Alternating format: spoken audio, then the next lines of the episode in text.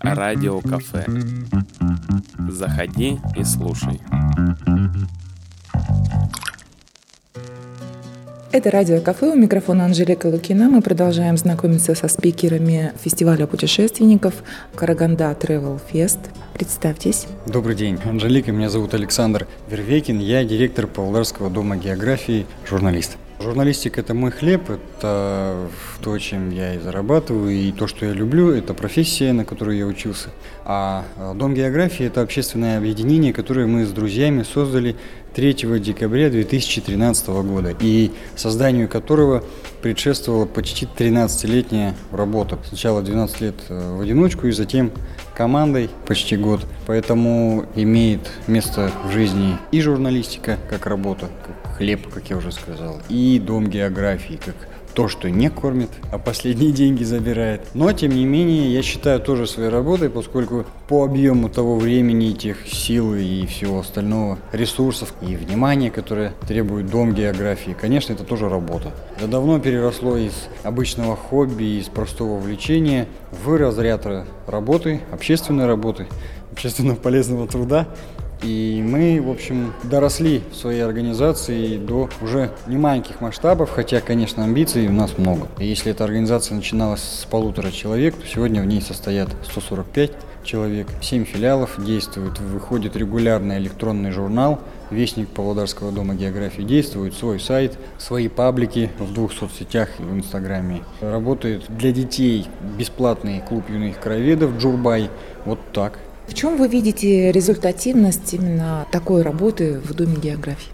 Для нас самих мы видим результативность Дома географии в том, что нам удается обращать внимание на проблемы, связанные с географической наукой и науками смежными, родственными ей, биологией, экологией, туризмом, археологией, краеведением и так далее. И вы знаете, мы понимаем мы никогда не переоцениваем собственный труд, но и цену себе знаем. Мы видим, что с Домом географии считаются, считается власть, другие общественные неправительственные организации, бизнес-круги, которые сами нам предлагают какое-то сотрудничество, протягивают руку, предлагают свою помощь в качестве спонсоров, потому что понимают, что они тоже могут что-то сделать для а, общества, то есть, может быть, помочь в вопросе сохранения национального, природного и культурного наследия, чем мы тоже занимаемся. Иногда приходится биться за сохранение памятников архитектуры и так далее.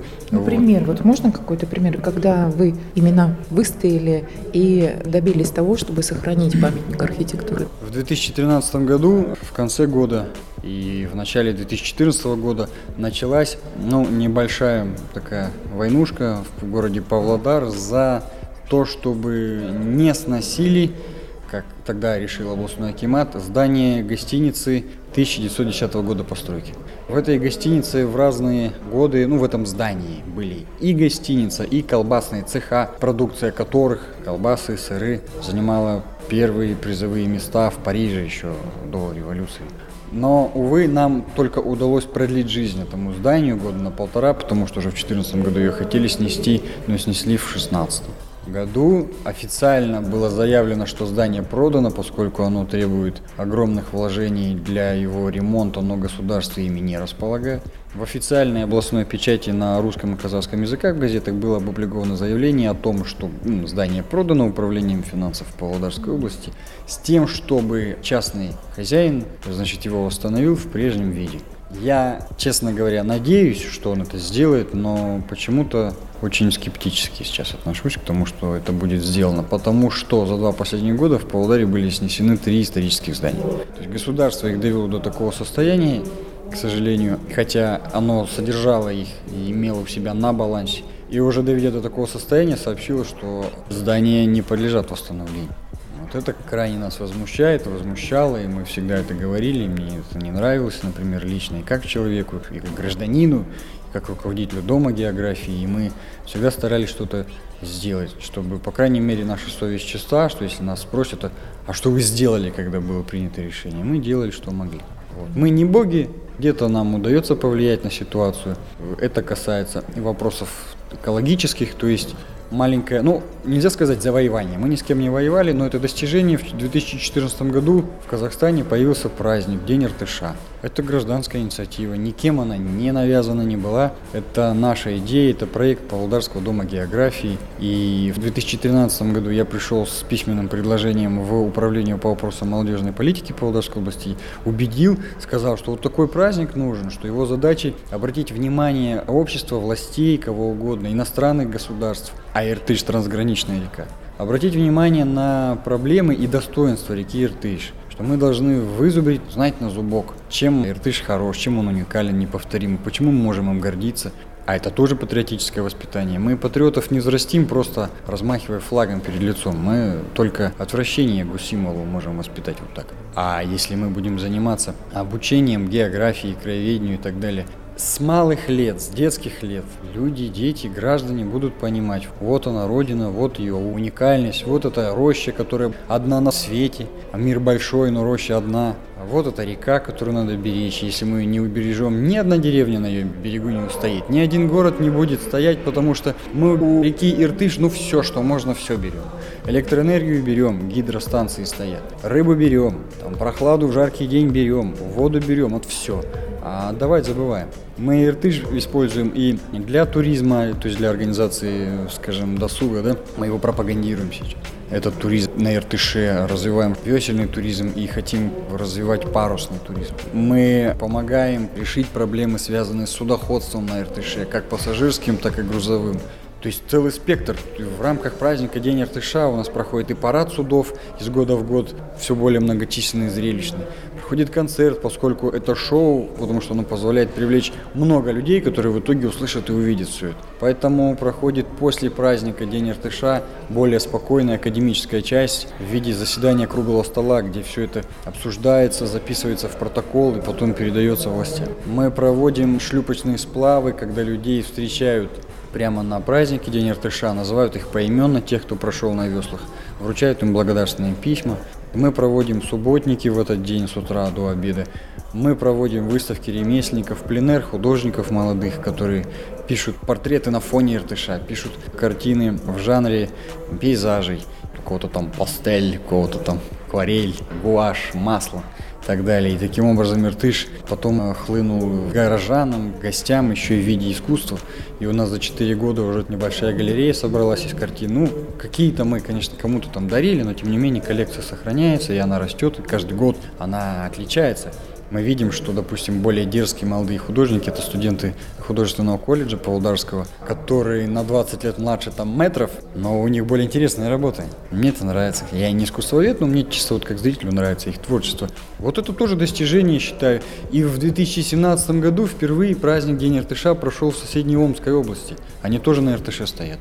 В 2016 году амичи приходили в Павлодар на празднование Дня Иртыша на пяти морских яхтах. У них э, большие традиции, именно мореходство под парусом, и по реке Иртыш под парусами они ходят. И по словам э, господина губернатора Омской области на тот момент Назарова Николая Ивановича, ну, до этого в Омской области праздник День Иртыша обсуждали порядка трех лет. Ну, долго запрягали. Разные причины, я понимаю прекрасно, но он сказал, вот казахстанцы в этом вопросе оказались э, быстрее, ну что ж, поедем вместе. Ну и я рад, что эта идея, она вот перешла теперь к соседям. Мы с Омским отделением Русского географического общества дружим.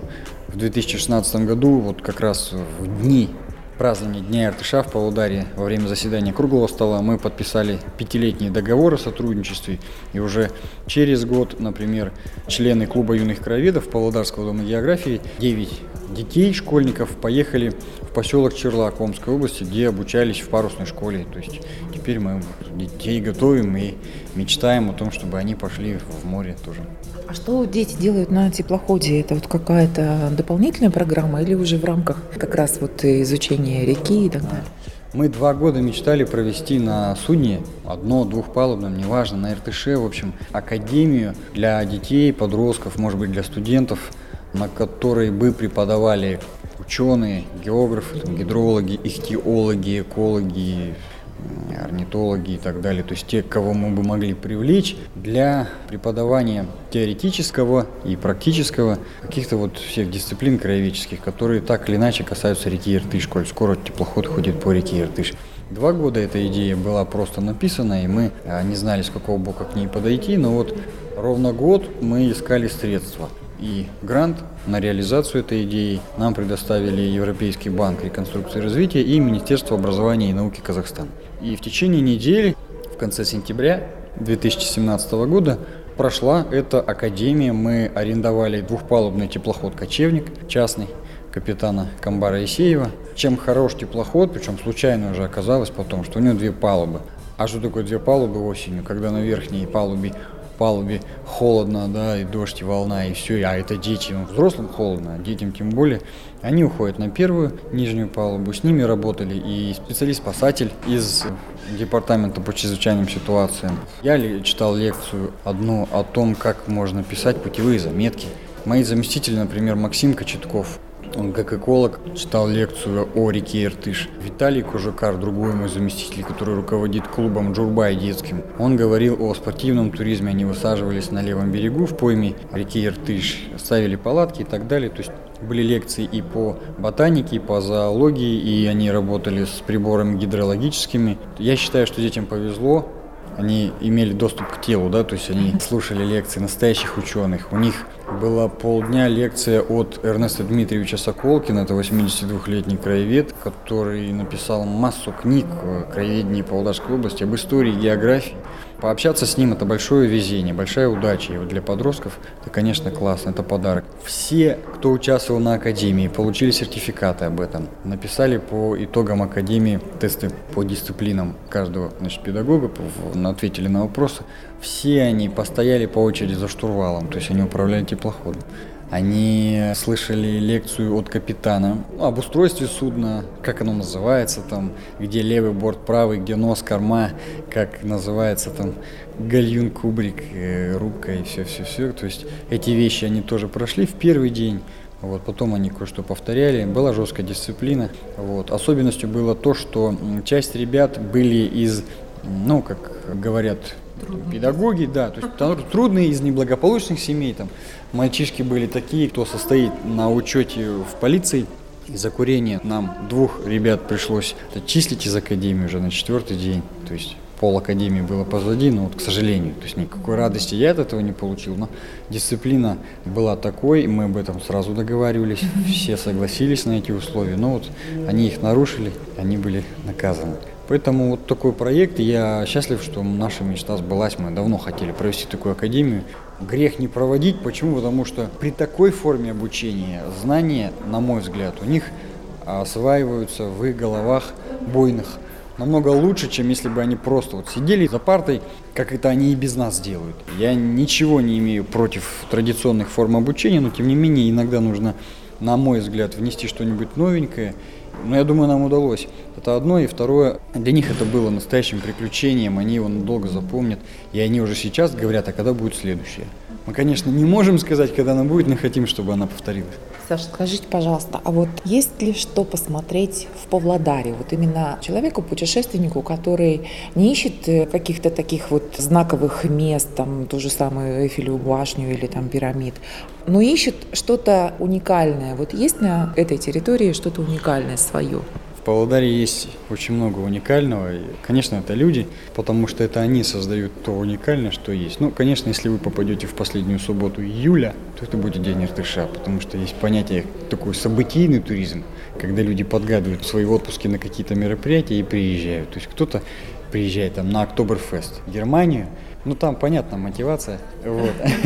Кто-то приезжает на карнавал в Бразилию, и вот у нас вот такой праздник. А Если... к вам приезжают уже на день Иртыша? Да, в первый же год, конечно, он стал, ну, чисто административно. У нас таких мало мероприятий в течение года, ну, их становится все больше, и это хорошо. С года в год, кстати, гостей и официальных больше, которых мы зовем, но мы видим, что и просто приезжают, потому что знают, реклама действует, и все. Это хорошо, это здорово. Это один из массы эффектов, который, на наш взгляд, вот уже пошли как результат после реализации праздника День Иртыша.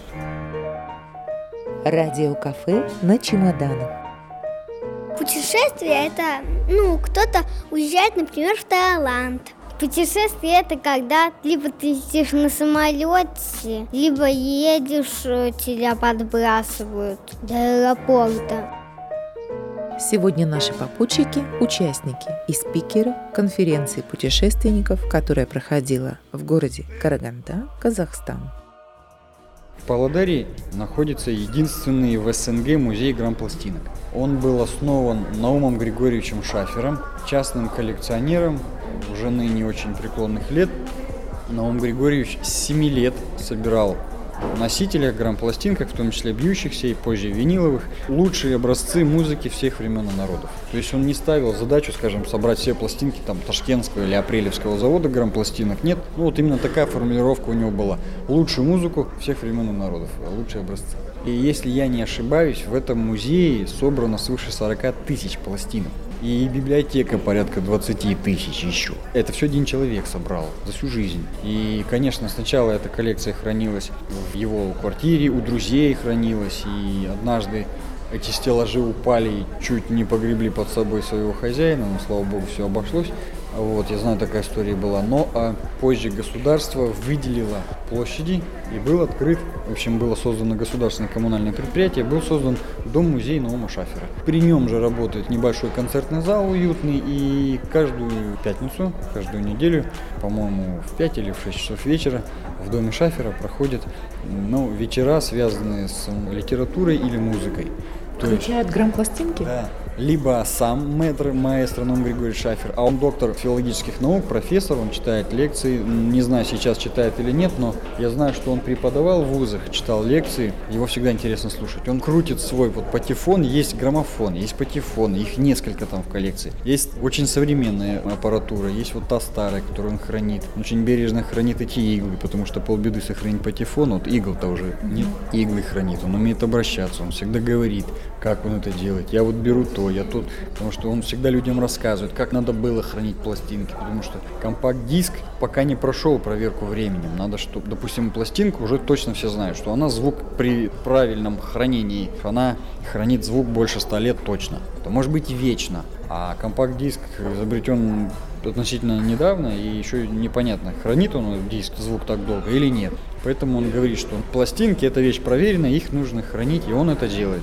Дай ему Бог здоровья. Павлодар – единственный город в Казахстане, где находится фотомузей. На улице Ленина 200 находится дом-музей Дмитрия Поликарповича Багаева. Дмитрий Багаев был фотографом, краеведом, который в начале 20 века фотографировал природу, жизнь людей, быт казахов, коренных жителей Павлодарской области, события, связанные с подготовкой людей к отправке на фронт, сев пшеницы, байнаульских общем, природу и Казахстан, вот, вот все. И он на тот момент, ну, наверное, был единственным таким летописцем, потому что сначала он просто увлекся фотографией, а потом понял, что как-то его фотография, она уже имела на тот момент и будет иметь очень-очень большое значение, будет играть большую роль, и он не имеет права относиться к ней легкомысленно. И он стал фотографировать очень так рьяно, аккуратно хранить все. Он оставил после себя огромное наследие. И вот Дмитрий Багаев в Павлодаре основал краеведческий музей. Сейчас этот краеведческий музей областной имя Григория Николаевича Потанина. Но это единственный, в общем, в Казахстане фотомузей. В Павлодаре находится памятник природы республиканского значения «Гусиный перелет» на правом берегу Иртыша, в черте города, в котором собраны остатки древних животных кайнозойского периода, и этот памятник природы палеонтологи называют эталонным, поскольку по объему тех остатков, которые там сохранены, собраны, он считается одним из самых крупных в мире, во-первых, во-вторых, единственным, который находится в черте города, в черте вообще населенного пункта. Вот это тоже его уникальность. Но говорят, не все жители знают о нем. Не все, не все, к сожалению. Некоторые знают, что гусиный перелет это вот где-то там, примерно все. Но, конечно, только, наверное, специалист может спустить аккуратно людей, потому что это склон Иртыша, и показать, где выглядывают из берега эти кости, и что есть такое гусиный перелет. В 2016 году в Павлодаре этот уголок был немного благоустроен, были проложены асфальтовые дорожки, был посеян газон, был поставлен трехсторонний на трех языках информационный щит с рисунками тех животных, чьи кости там находят. И надпись на английском, казахском, русском языках, гусиный перелет, короткий текст, описание этих жирафов, гиен, мастодонтов. Конечно, главным образом это двухпалая лошадь гипарион, невысокая. Она напоминает чем-то кулана, но это не кулан. Древняя лошадь такая, и вот э, больше всего костей именно ей принадлежит. Ну, гусиный это перелет. Но мне простительно, я еще не была там, я не знаю. Это место когда-то до этого называлось Разгуляй. Сейчас оно называется Гусиный перелет. И когда в 1928 году его открыли, а потом еще через лет 50 ему присвоили статус памятника природы, его назвали Гусиный перелет, потому что там проходили и проходят маршруты миграции гусей и уток. В основном гусей, поэтому Гусиный перелет. Спасибо большое. Я теперь думаю, что когда поеду в Павлодар, я теперь знаю, что можно посмотреть. И я думаю, что если познакомиться именно с жителями Павлодара, то можно и еще открыть какие-нибудь интересные и места, и истории, которые будут притягивать и путешественников, и туристов. Обязательно приезжайте в Павлодар, приходите в Дом географии, мы вам поможем сориентироваться в нашем городе и покажем его вам. Кстати, где находится Дом географии? Дом географии находится в Павлодарском государственном университете, благодаря которому у нас есть бесплатная крыша над головой. На улице Уломова, 64, кабинет 327А. Прошу, обязательно придем. Спасибо вам большое за интервью. Вам удачи, успехов именно вот в ваших делах, чтобы все получалось. Спасибо огромное, Анжелика. И вам всего хорошего, и вашим слушателям доброго здоровья. До свидания. До свидания. Радио кафе. Вкусное радио.